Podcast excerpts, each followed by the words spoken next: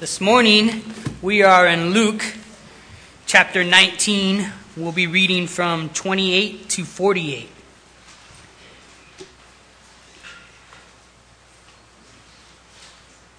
Are you guys ready? I think about that every morning as I get up. It's the day to day. It's the day to day that the Savior may come and just call us home. Just grab us and say, hey, get up here. That's an exciting thought, man. Just like the day that he was born. It was not expected. Nobody was watching except for the wise men. Very few were aware. I hope we don't get found in that place, because today is the day to be aware and today is the day to be ready. Starting in verse twenty-eight. When he had said this, he went on ahead, going up to Jerusalem. And it came to pass, when he had drew near Bethphage and Bethany at the mountain called Olivet, that he sent out his two disciples, saying, Go, in, go into the village opposite of you, where as you enter you will find a colt tied, on which no one has ever sat. Loose it and bring it here. And if anyone asks you, why are you loosing it? Thus you shall say to him, because the Lord has need of it. So those who were sent went their way and found it just as he had said to them. But as they were loosing the colt, the owners of it said to them, why are you loosing the colt? And they said, the Lord has need of him. Then they brought him to Jesus, and they threw their own clothes on the colt, and they sat Jesus on him. And as he went, many spread their clothes on the road. Then, as he was now drawing near the descent of Mount of Olives, the whole multitude of the disciples began to rejoice and praise God with a loud voice for all the mighty works, for all the mighty works they had seen, saying, Blessed is the King who comes in the name of the Lord, peace in heaven and glory in the highest. And some of the Pharisees called from, to him from the crowd, Teacher, rebuke your disciples. But he answered and said to them, I tell you that if these should be kept silent, the stones would immediately cry out.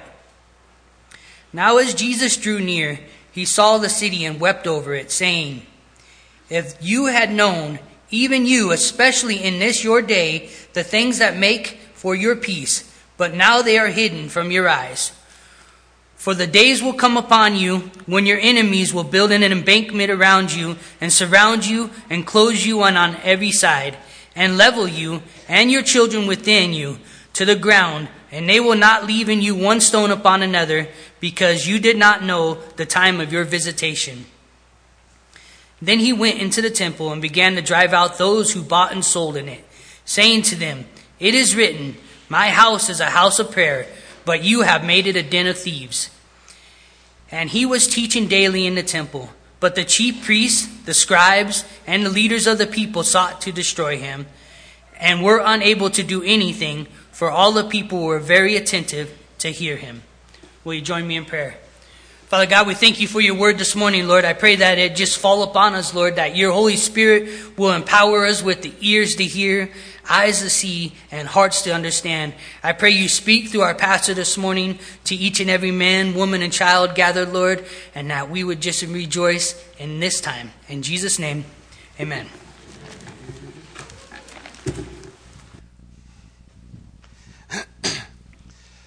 Well, this morning we find ourselves looking at the second triumphal entry.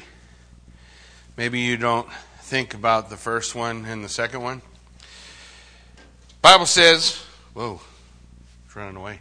Bible says in Isaiah, people are going to look around for this move of God, and they're looking for something big.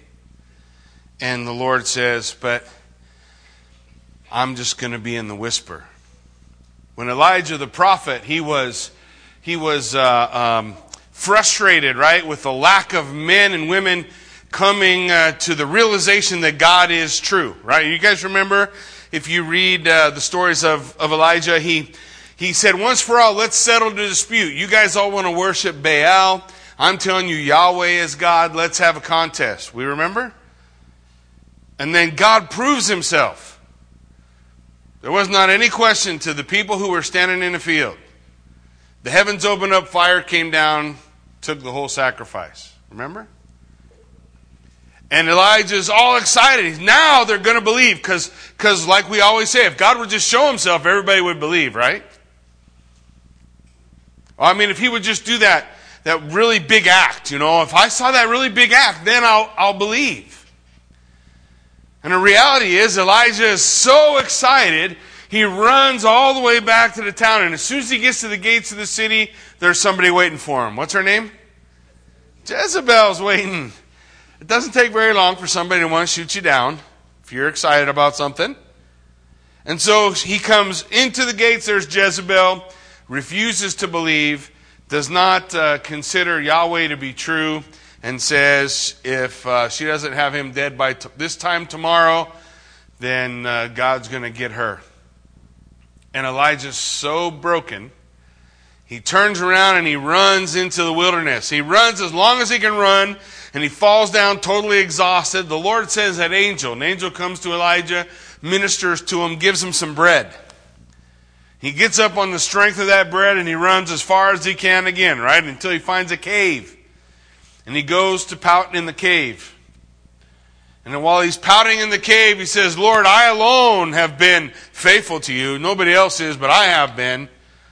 And the Lord said, no, there's there's five thousand people you don't know about that are just as faithful as you. He says, well, Lord, I... I don't know what's going on, what's happening. And the Lord says, let me teach you something. And so he says, come outside. And he comes outside and the Lord shows him a mighty wind. But the scripture says God wasn't in the wind. And he shows him a mighty fire. But scripture says God wasn't in the fire. And then he spoke to him in a still small voice. God was in the still small voice. Everybody's looking for this big thing. So on Christmas morning, when a baby is crying in a manger, nobody really thinks much about it. That's the first triumphal entry. You remember who came that morning? The Bible says that shepherds who were at watch of their flocks by night, they were out in taking care of the sheep, and the angels came and proclaimed to the who? Shepherds. Shouldn't they have proclaimed it to Congress? I mean, those are the important people, right? They can't because they're always on break. So the angels had to go to the shepherds. So he goes to the shepherds, and he then the angels proclaim. And what do the shepherds do? The shepherds come and, and worship the still small voice, right? The quiet, the baby nobody cared about. There's no pomp and circumstance, nothing special, just a group of shepherds wondering, what's this? Well, we always saw God in this big, the big thing. But here he is in a little baby. A couple years later, you have a bunch of wise men, right? On their way from the east. People always ask, where do they get the idea? Where do the wise men fit into the story? How do we figure those guys out? The Magi, who came from the east. Interesting that Scripture would seem to indicate that they come from a school that was started by a fellow, you might know his name, Daniel. You heard of him before, right? And they said, we've seen this star in the east. Where's this great king? Where'd they go? To a palace. And they come to the palace and there's Herod. He's not the guy. Doesn't take the wise men very long to figure out he's not the guy. And so the wise men, they come and they're thinking, well, where's the king? Where's the new king? And so Herod tells his guys, well, where is he supposed to be born? Oh, he's supposed to be born in Bethlehem. Well, funny how they knew that. And so Herod says to the wise men, well, you go see, and if you find him, come tell me so I can come worship him too. I can't be bothered. My schedule's too busy right now. I'm really important. You see, I'm the king. And I got a lot of kingly things to do. So the wise men went. You remember the gifts they brought them? We always say three wise men because they brought how many gifts? Three. The Bible never tells us how many wise men. It just tells us how many gifts. Gold. It's what you give a king. Frankincense. It's what you give a priest. Myrrh. That's what you give for the dead. You don't think that's a strange gift for a child? The wise men understood something Daniel wrote in Daniel chapter nine. Daniel said that this whisper, this still small voice of God, the Word, that he was going to die. Daniel chapter nine, you can read about it. Messiah will be karat, cut off, put to death. So the wise men knew it. The shepherds knew it. But it seems like everybody else who should have known just couldn't be bothered with what was going on, because they're looking for the big. The Bible says, do not despise the day of small beginnings. Why? That's how God works. Yeah, does God do big things? Sure, God does big things. But he does a lot more small ones you miss. Don't you think? You think when we when we see the Lord face to face, there will be some things he can say, hey, you remember when I did this? And you'll go, well, really? That was you? It's so small. It's such a it's such a little thing, but that's what God said he was going to do.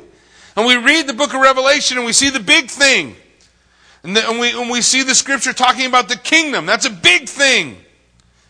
And the big thing is coming. It will happen. But the scripture says, do not despise the day of small beginnings. Now it's a still small voice. Are you listening? Can you hear him? In Luke chapter nine, verse fifty-one, Jesus said, I'm headed to Jerusalem. In Luke chapter nineteen, verse twenty-eight, he's going to get there. Ten chapters of teaching and preparing the hearts of the disciples. And all the way through, the scripture says they didn't get it. They didn't get it. They didn't get it. They didn't get it. Why? Because the king was coming to do something. What was he coming to do? The wise men understood. He's coming to die. The king is going to die for his people. Let me ask you a question. What would it be like if you had leaders like that today? Not leaders who can figure out how they get off or how they get have a better deal than anybody else, but someone who is willing to die for you, the people. To just give up everything they have, to lay all their stuff aside, to say, I don't care about any of that. I'm going to do whatever it takes to take care of my people. And I think if we're honest, we would all respect a leader like that. No? And that's exactly what the king did. He came to pay a debt we couldn't pay. He came solely for that purpose, to accomplish this goal in his life. And that's why in verse twenty-eight he could say, when he had said all these things, all these teachings that we've read for ten chapters, he went ahead going to Jerusalem. And when he came to Bethphage and Bethany at the Mount of Uh, that is called Olivet, he sent two of his disciples saying, go to the village in front of you. And when you enter, you're going to find a colt tied on which no one has ever sat. You know why that's important?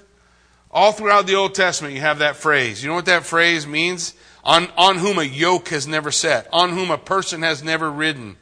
It means that that animal is suitable for sacred purpose.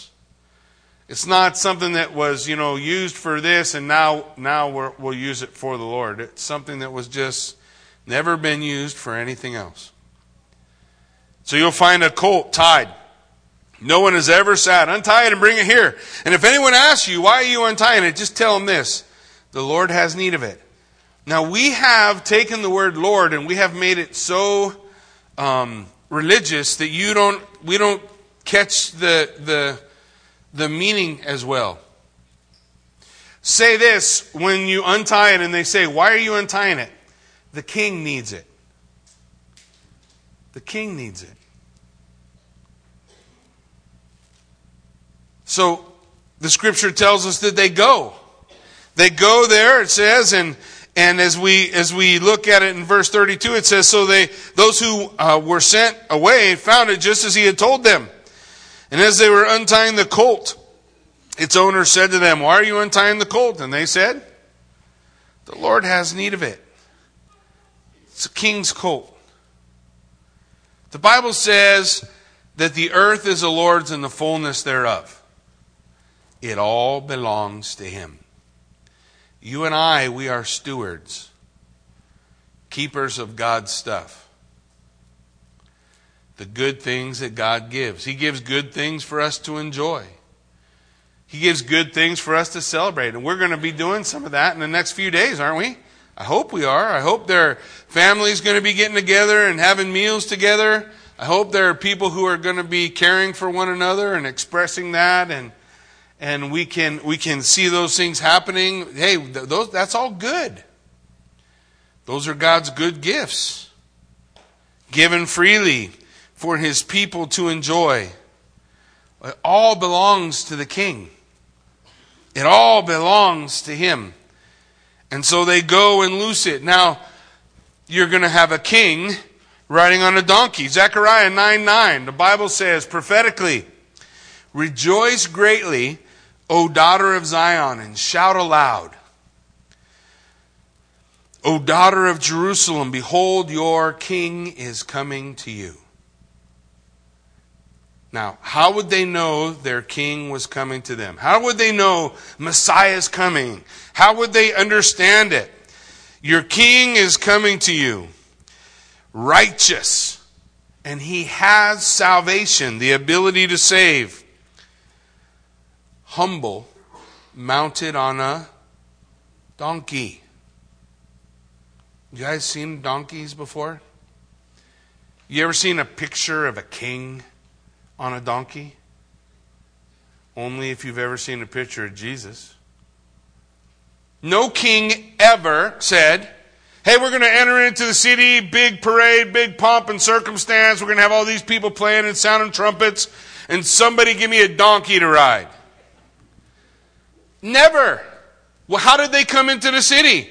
You find me the biggest, craziest, most muscly white horse or black horse, some super studly looking stallion, and I'm going to come in on... Nobody came on a donkey. Nobody. It sends the wrong message. What message does it send?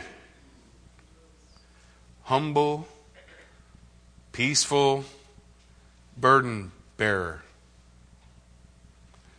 Yeah, no, the, the the president doesn't come to do a parade and get in a, a, a minivan. Oh, no, to put the limo away. We're going to take the regular car. Yeah, I don't even think he has one of those. But if he did, it's not coming in a minivan. No, it's coming in something that's up to his station, right? That's how earthly kings work. But you see, Daniel taught us that all the earthly kingdoms have one thing in common. They can't last. Every kingdom passes away. Every kingdom passes away. What else does Daniel teach us? Every kingdom is beast-like. Because that's what man does to man. Or don't you pay attention. Man is good at one thing, hating men. Just give me a reason to hate.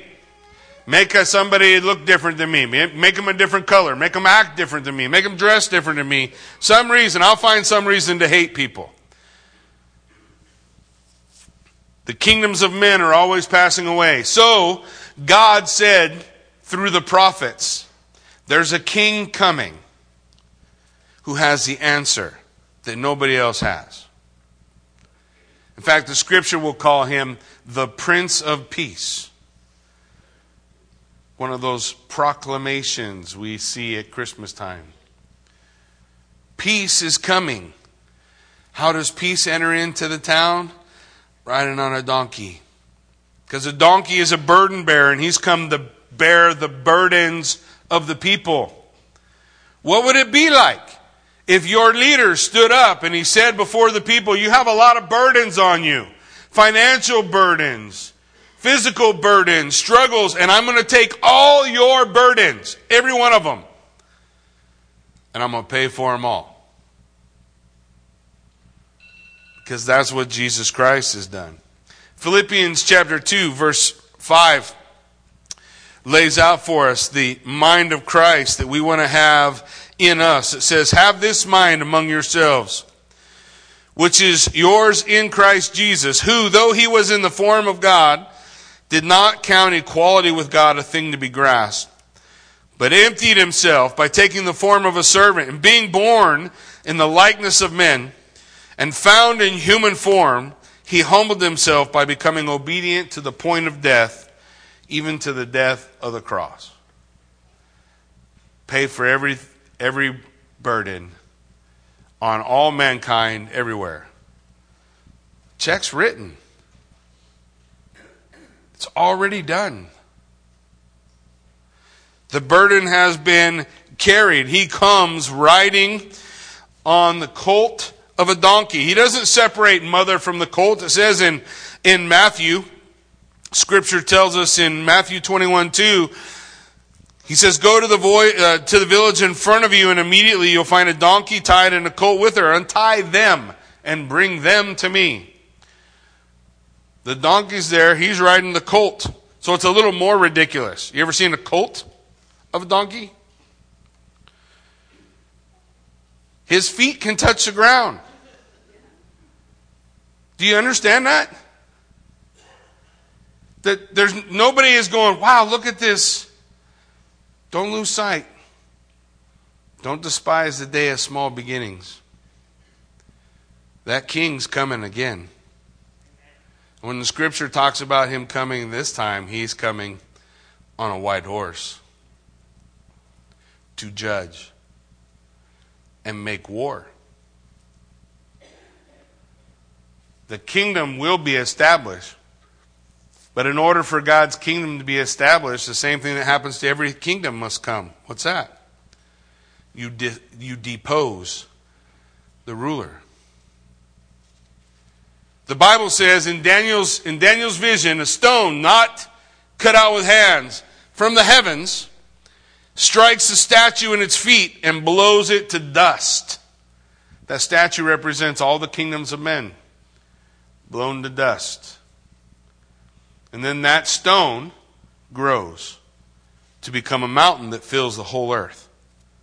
And his kingdom, Daniel says, will reign forever and ever. Isaiah tells us that the wolf will lie down with the lamb. The lion will eat straw. Uh, the child will play by the cobra's den. And nobody will be afraid. They'll take their weapons and they'll beat them into plowshares. And they, mankind, will study war no more. Prince of Peace. The Prince of Peace has come. He's come to his people. He's riding into town. It says they, they brought it to Jesus, and throwing their cloaks on the colt, they set Jesus on it, and he rode along. As they rode along, they spread their cloaks on the road. So we're coming into Palm Sunday. We've all heard about Palm Sunday before. And as Jesus is entering into the city, they're throwing their clothes down in front of the colt. Now, this signifies something. It's not the first time this ever happened. In, in Israel, when Jehu became king, as he was riding into town, for the people to signify that they were uh, um, going to be servants of the king, that they were bowing before the king, that, that they're accepting him. "We receive you as our king." They threw their cloaks down before him. And as he rode into town, they proclaimed, "Jehu is king." It's in Second Kings nine thirteen. "We're willing to follow you. We're willing to serve you." They took palm branches, right? And they waved them. That was a sign of joy in the Feast of Tabernacles. They're waving their palm branches and they're throwing their clothes down in front of the colt, saying, "You're our king. You're our king." Not very long before those voices are going to change. You're in the last week. Last week, headed to the cross. In Psalm one eighteen, verse twenty-two, it says, "The stone that the builders rejected has become the chief cornerstone." Sound familiar? Remember the vision of Daniel? Stone from the heavens, not cut out with hands. "This is the Lord's doing. It's marvelous in our eyes. This is the day that the Lord has made. Let us rejoice and be glad in it." Uh, Psalm one eighteen verse twenty-five says, "Save us." You guys know the Hebrew word for that? Hosanna. You ever heard that phrase before? Hosanna, Hosanna in the highest. Save us, save now, save us, Lord. This is what they're proclaiming as they're laying their cloaks down in front of the king, saying, you're our king. They're rejoicing, they're waving the palm branches because they're excited. Here comes the king, here comes the king. The king's coming into the city, the city of the king. He's, he's entering in, and, and they're excited about what's coming. Uh, Save us, Hosanna, save us now, we pray, O Lord. O Lord, we pray, give us success. Blessed is he who comes in the name of the Lord. We bless you from the house of the Lord, from the house of Yahweh.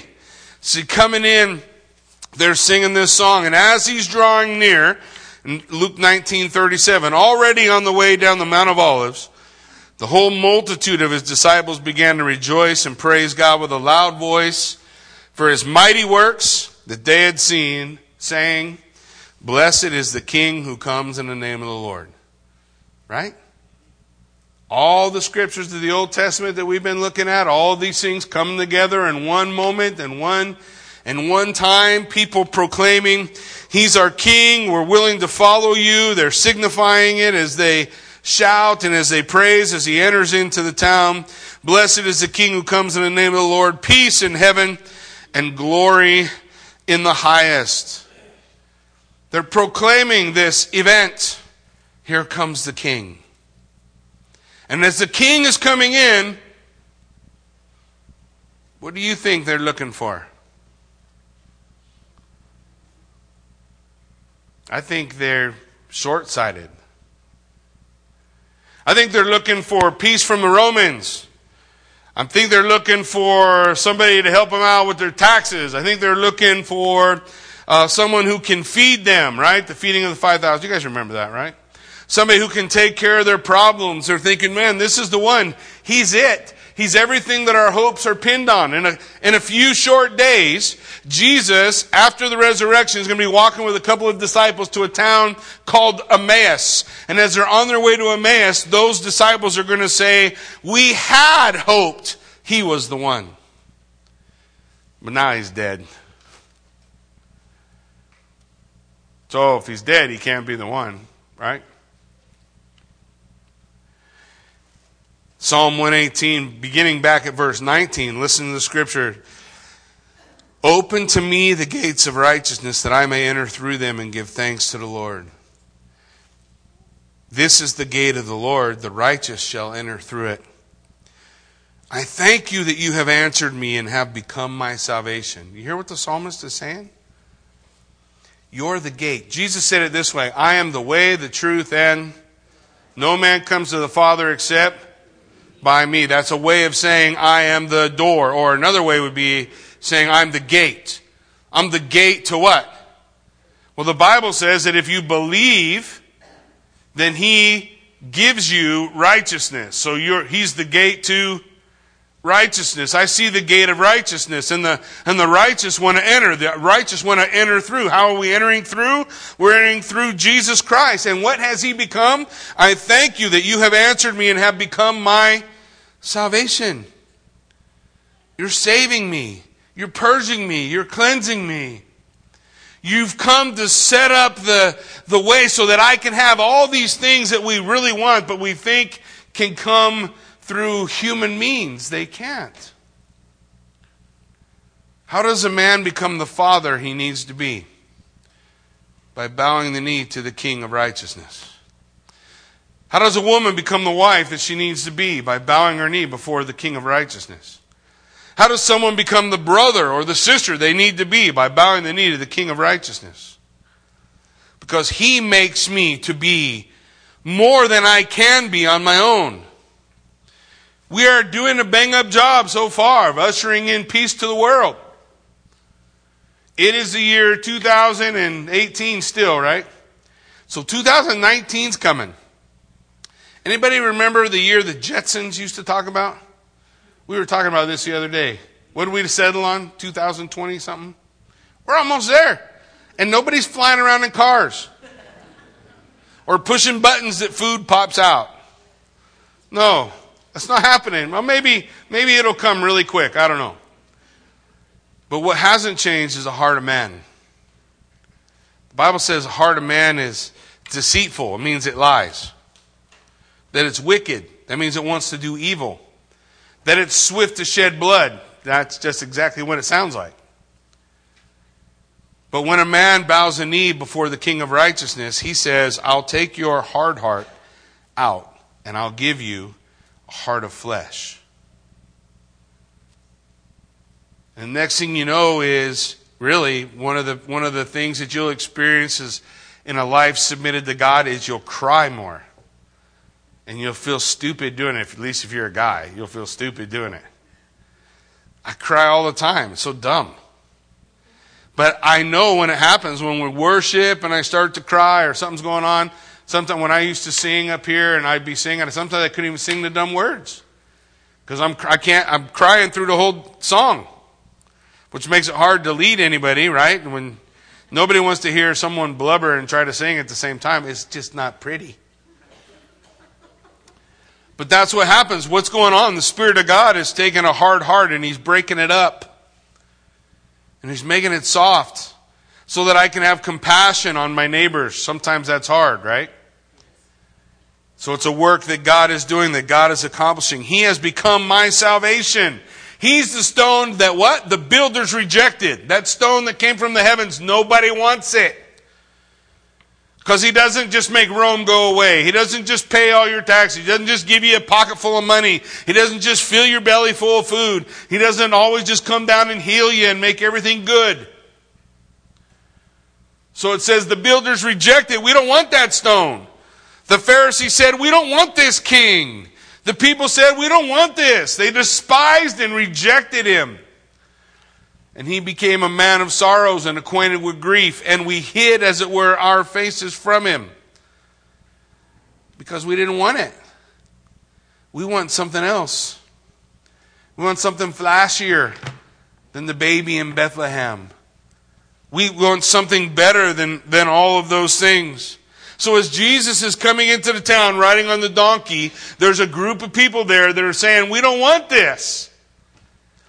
Nobody wants to put make a banner of this, of, of Jesus riding on the colt of a donkey. So the Pharisees said to the crowd, uh, uh, teacher, rebuke your disciples. Tell them to stop. They're proclaiming you as king, and you're riding into Jerusalem, and there's a guy in there named Pilate.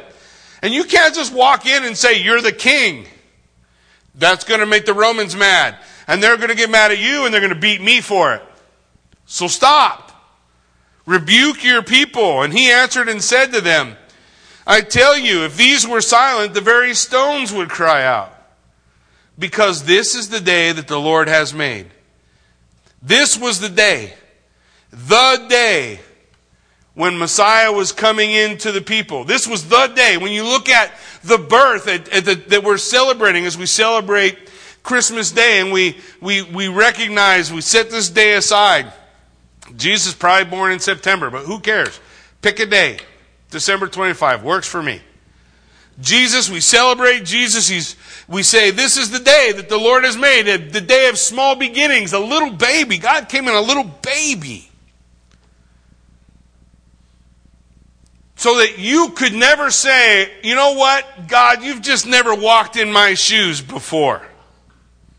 You don't know what it's like to be me. You don't know what it's like to be hated. Oh, yes, He does. You don't know what it's like to be rejected. Yes, He does. You don't know what it's like to be hungry. Yes, He does. You don't know what it's like to be homeless. Yes, He does.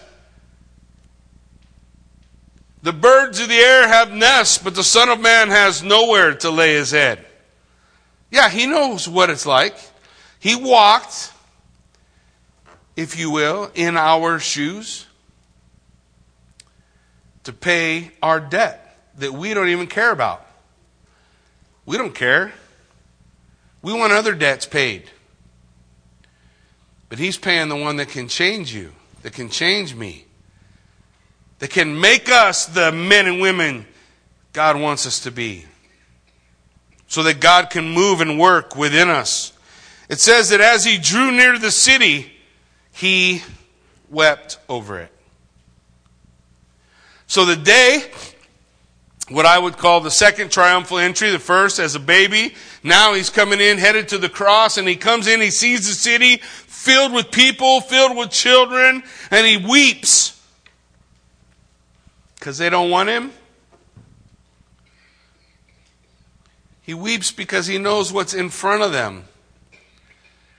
You know, the scripture says that when Lazarus, you guys know Mary and Martha, friends of Jesus, their brother Lazarus, he died. The Gospel of John talks about Jesus raising Lazarus from the dead. You know that when Jesus went to the tomb where he's going to speak the words, Lazarus come forth, that the scripture says Jesus mourned, he wept, he, he cried. He's going to bring him out of the grave. What's he crying for? Because the suffering of man is, God's not blind to it. The psalmist would declare that God catches every tear, that, that the, the, the, the suffering and pain of man accomplishes a purpose before God. It's not empty. It's not meaningless. It's, in fact, it's so valuable to God, he saves it. We don't. Doesn't mean anything to us. It matters to God. He sees the city and he looks at it and he weeps over it. Matthew twenty-three says this. Jesus said, "O Jerusalem, Jerusalem, the city that kills the prophets and stones those who are sent to it. How often I would have gathered your children together as a hen gathers her brood under her wings, but you were not willing. See then, your house is left to you desolate. For I tell you, you will not see me again until you say, blessed is he who comes in the name of the Lord." They're shouting that now. Jesus looks over the city and he weeps. In verse forty-two, he says this, "Would that you, even you, had known on this day the things that make for your peace." If you only knew that your heart is deceitful and wicked, and that you're not good. You're capable of doing things that you and I say are good things. But you're not good. And God says you need a new heart.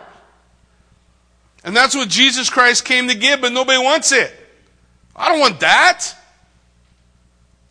But it's the one thing you need. Because it changes the way you see your brother. It changes the way you see your neighbor. It changes the way you see the world. It helps you be able to minister to those around you like Christ would. We don't have a lot of that going right now. You know, I, I, I every once in a while shake my finger at our government. I shake our finger at our nation because we're so divided. But so is the body of Christ. We find every every reason on earth to divide. Throw stones at each other, yell at each other. Your doctrine's different than my doctrine. I don't like this, you don't like that. Maybe in the church we need some new hearts. Maybe we're running around with our own heart. Maybe we really need to bow the knee before the King. Maybe we really need to say, "You're my King, and I'll do it your way, not mine. I'll hold to your truth." The final authority, the final test for truth is not your reason. The final test for truth is a word of God. And I'm sorry if you don't like what it says. And I'm sorry if you think you can't understand it. It's just words on a page. The problem is not always, I don't understand it. The problem is, I don't like it. It said, I don't like that. Can't be what it means. That can't be what's going on really there. That can't be it.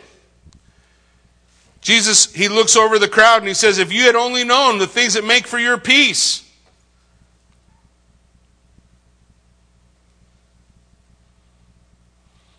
Some of the guys have been taking a class, Bible college, through church history.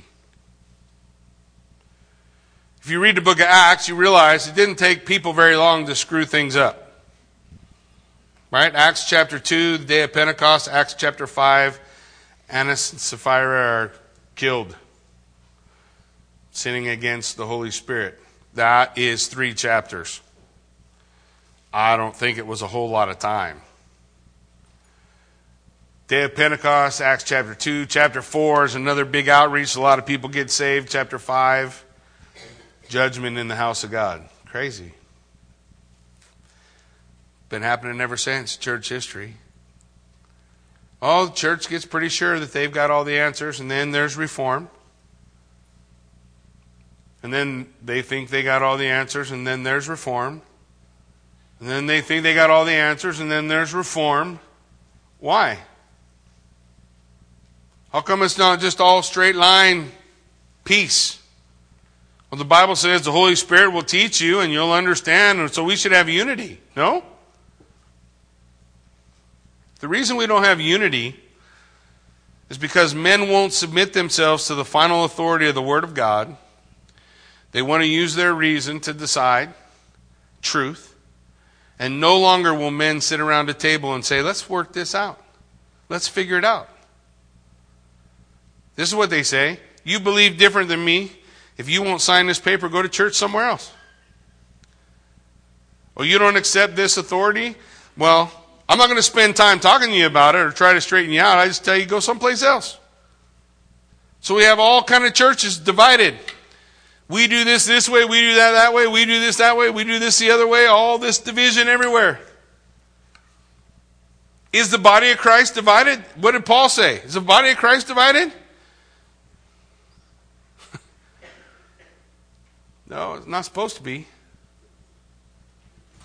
There's one church, one baptism, one Spirit.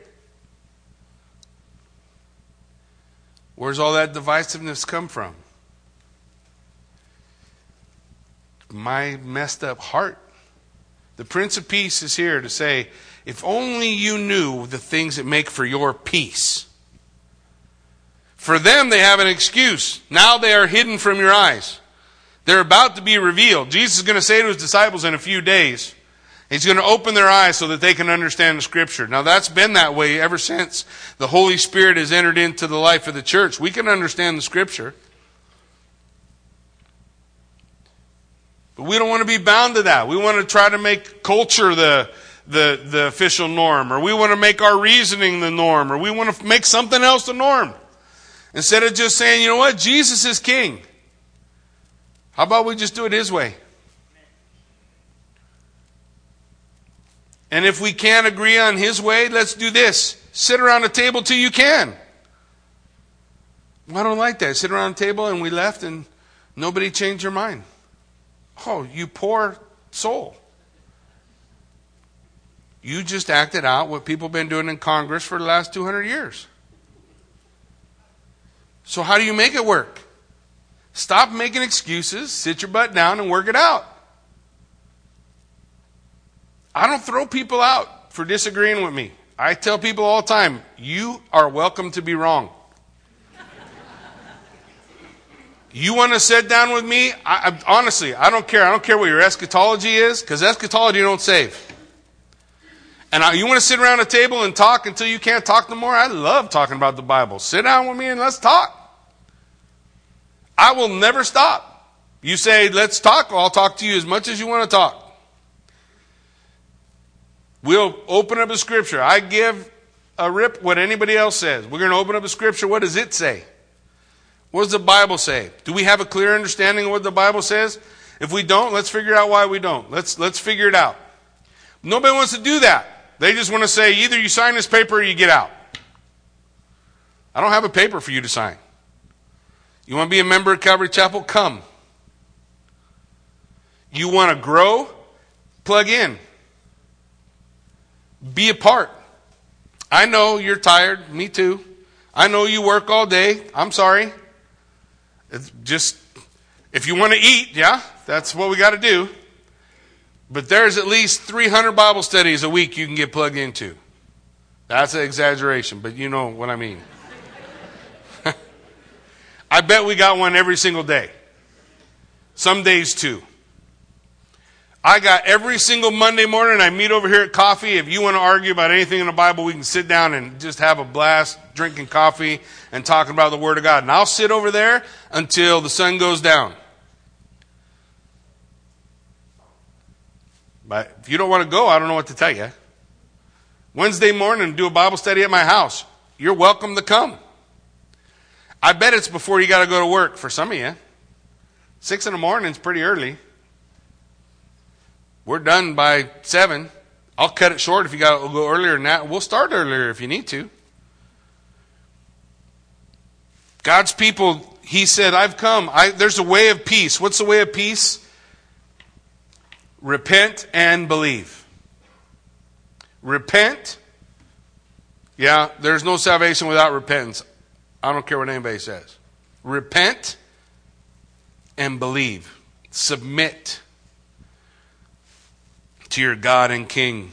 He says in verse forty-three, for the days will come upon you when your enemies will set up a barricade around you, surround you, hem you in on every side, tear down the, uh, to the ground, you and your children within you, and they will not leave one stone upon another because you didn't know.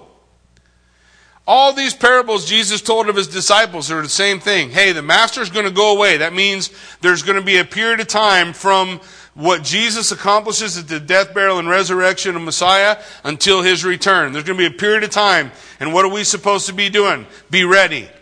Do business till I come. That was just the latest parable we looked at, right? He's given us all the same thing. Everybody got a mina. Everybody's going to give an account, a reckoning to God. What are you going to do with what God has given you? Right now, for the Jew, the Jew was so sure that everything they had put together was the way. The temple's it, and and and, and then we have the temple segregates people, right? The the closer you can get to the temple, the holier you are. So the women are out there, and the and the Gentiles, they're out there, and the and all these people are out there, but the Jews, they can get in here. And so we have all this, and Jesus says, your enemies are going to come and not leave one stone upon another. What does that mean? Yeah, that system don't work. Paul's going to say what? He's going to say there's not Jew or Gentile, barbarian, Scythian, slave or free. We are all one where? In Christ.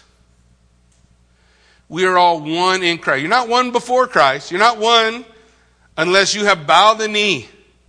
You are not one unless you have repented and believed. Jesus is the Christ, the Son of the living God. That's what makes us one.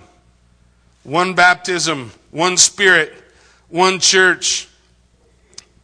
The cause of all of this, they didn't know the time of their visitation. The Prince of Peace, the small beginning, is waiting outside the door. So he entered the temple and began to drive out those who sold, saying to them, it's written, my house will be a house of prayer, but you've made it a den of thieves. What had the temple become? A place to buy and sell. I'm not just buying and selling books. It's not a bookstore. What is the deal? What are they buying and selling? They're buying and selling the right to come and bring offering. How about I start selling seats in church? Church used to do that. Yeah, the way they paid for the preacher is you had to rent your pew. That's where they got the whole thing where people would argue over their pew. Yeah, you're in my pew. I paid for this pew. If I charged people for the pew, I don't know if anybody would come. They're charging people to worship. Jesus said, no, my my my house, he said, my house is a house of prayer where people come to see me. People come to meet with the Lord. Isaiah fifty-six seven says, these I will bring to my holy mountain and make them joyful in my house of prayer. My house of what? My house of prayer. Their burnt offerings, their sacrifices will be accepted on my altar, for my house shall be called a house of prayer for all peoples. Oh, you're kidding me. My house shall be a house of prayer for all peoples. Has this house, which is called by my name, become a den of robbers in Jeremiah seven eleven? Behold, I myself have seen it, declares the Lord. It's become a, a den of thieves, but it's supposed to be a house of prayer.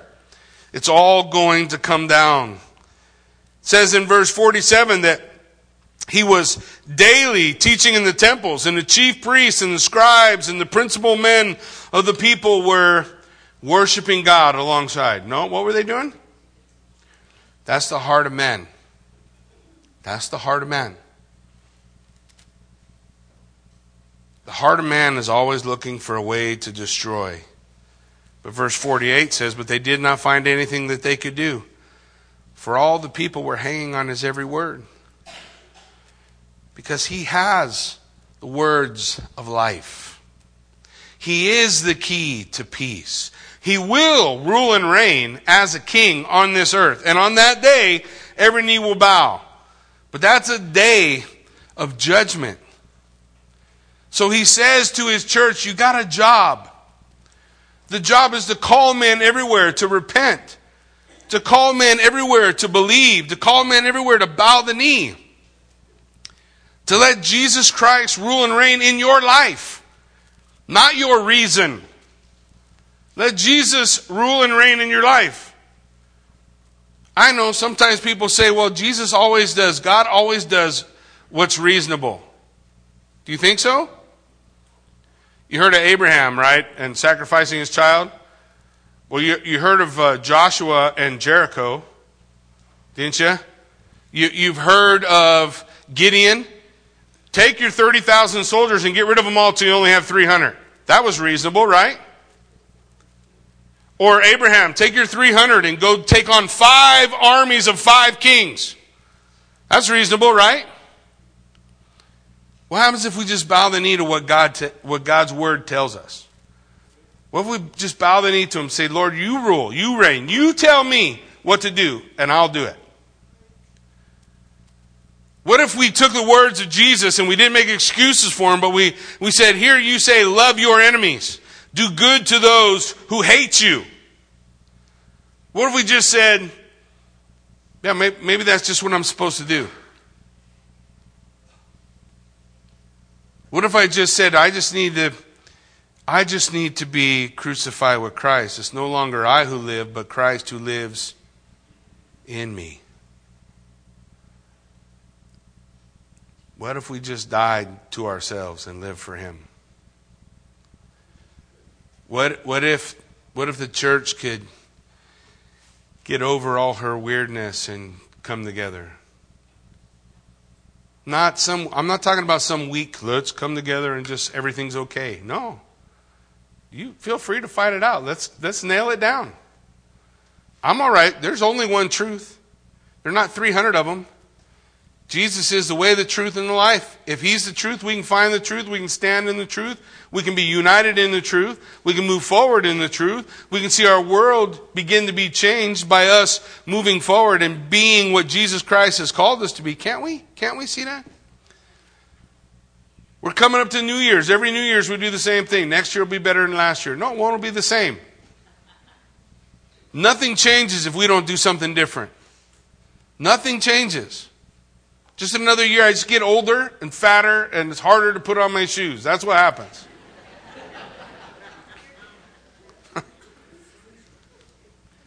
What if?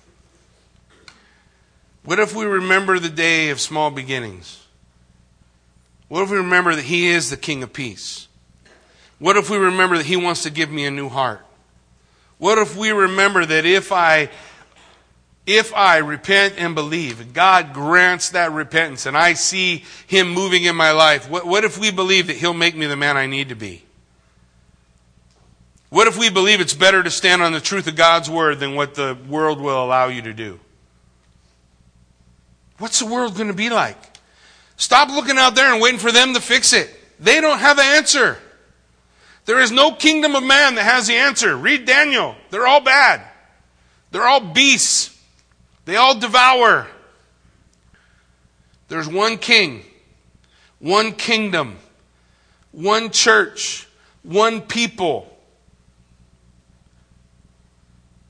What happens if we just really buy that? What happens if we really fight for the truth? What happens if we stop saying division's okay? What happens if we stop saying, oh, I'm just going to be like everybody in the world, and I'm going to do the same thing everybody else does? My wife burnt the toast, so I'm done. I'm going to get a new one. Or my husband, he got fat, I want a new one. Or whatever. Whatever. What if we just said we're going to do it all God's way? That, what we call that Christmas morning so long ago, when those shepherds came and praised the King of Kings, that morning was full of promise. I hope you know every morning is just like that, full of promise. That God can do in you what you long for Him to do. But in order for it, I gotta, I gotta let me die. I have to be crucified with Christ. I can't, I can't, I gotta get all my silliness out of the way. So there can only be one arbiter. There can be only one final authority. It can't be Jackie and Jesus. It's all Him. Man, the, the Bible says, Jesus said this to His disciples, "These things that you've seen me do, and greater you shall do." Days full of promise. Seize what Christ has given and allow Him to accomplish what He wants to accomplish in you. Let you be the change you long to see. And then watch what God can do. Don't despise the day of small beginnings. Amen? Why don't you stand with me? Let's pray. Father God, we thank You for this time, the opportunity that we have to come before You, to look at Your word.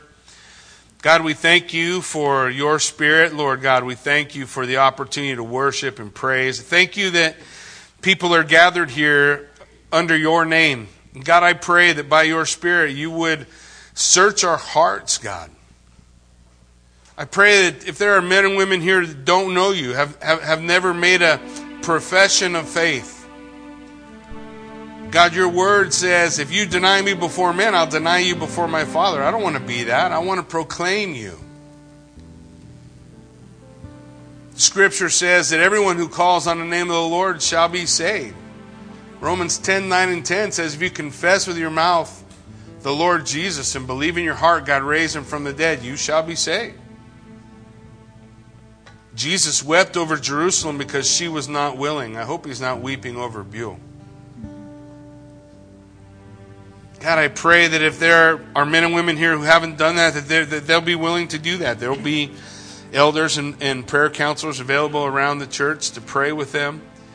But God, there may be a lot of us here who just, uh, maybe we've made a profession, maybe we've repented and believed, and then we just we have this battle within ourselves, the battle that says, I want to be in control. I want to be in charge. I, I wanted things to happen my way.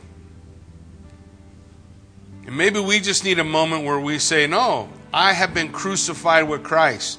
It's no longer I who live, but Christ who lives in me.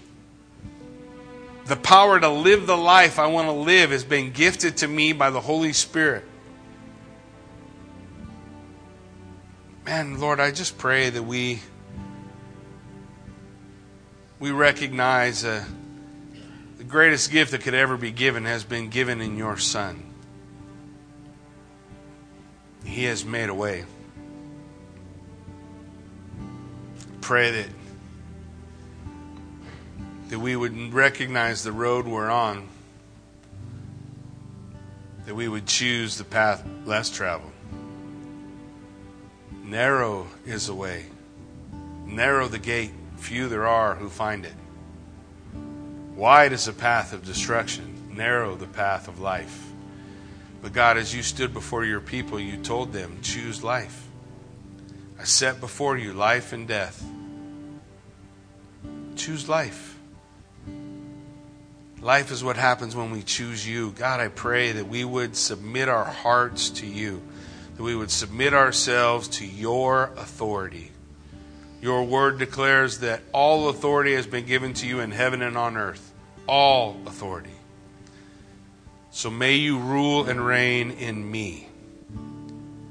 May You rule and reign in Your church. And may we become the change we want to see in a nation. May we become the change we want to see in a family. May we become the change I want to see in me. as we bow the knee to you and confess, you are my King. So God bless this time as we look to you in Jesus' name. Amen.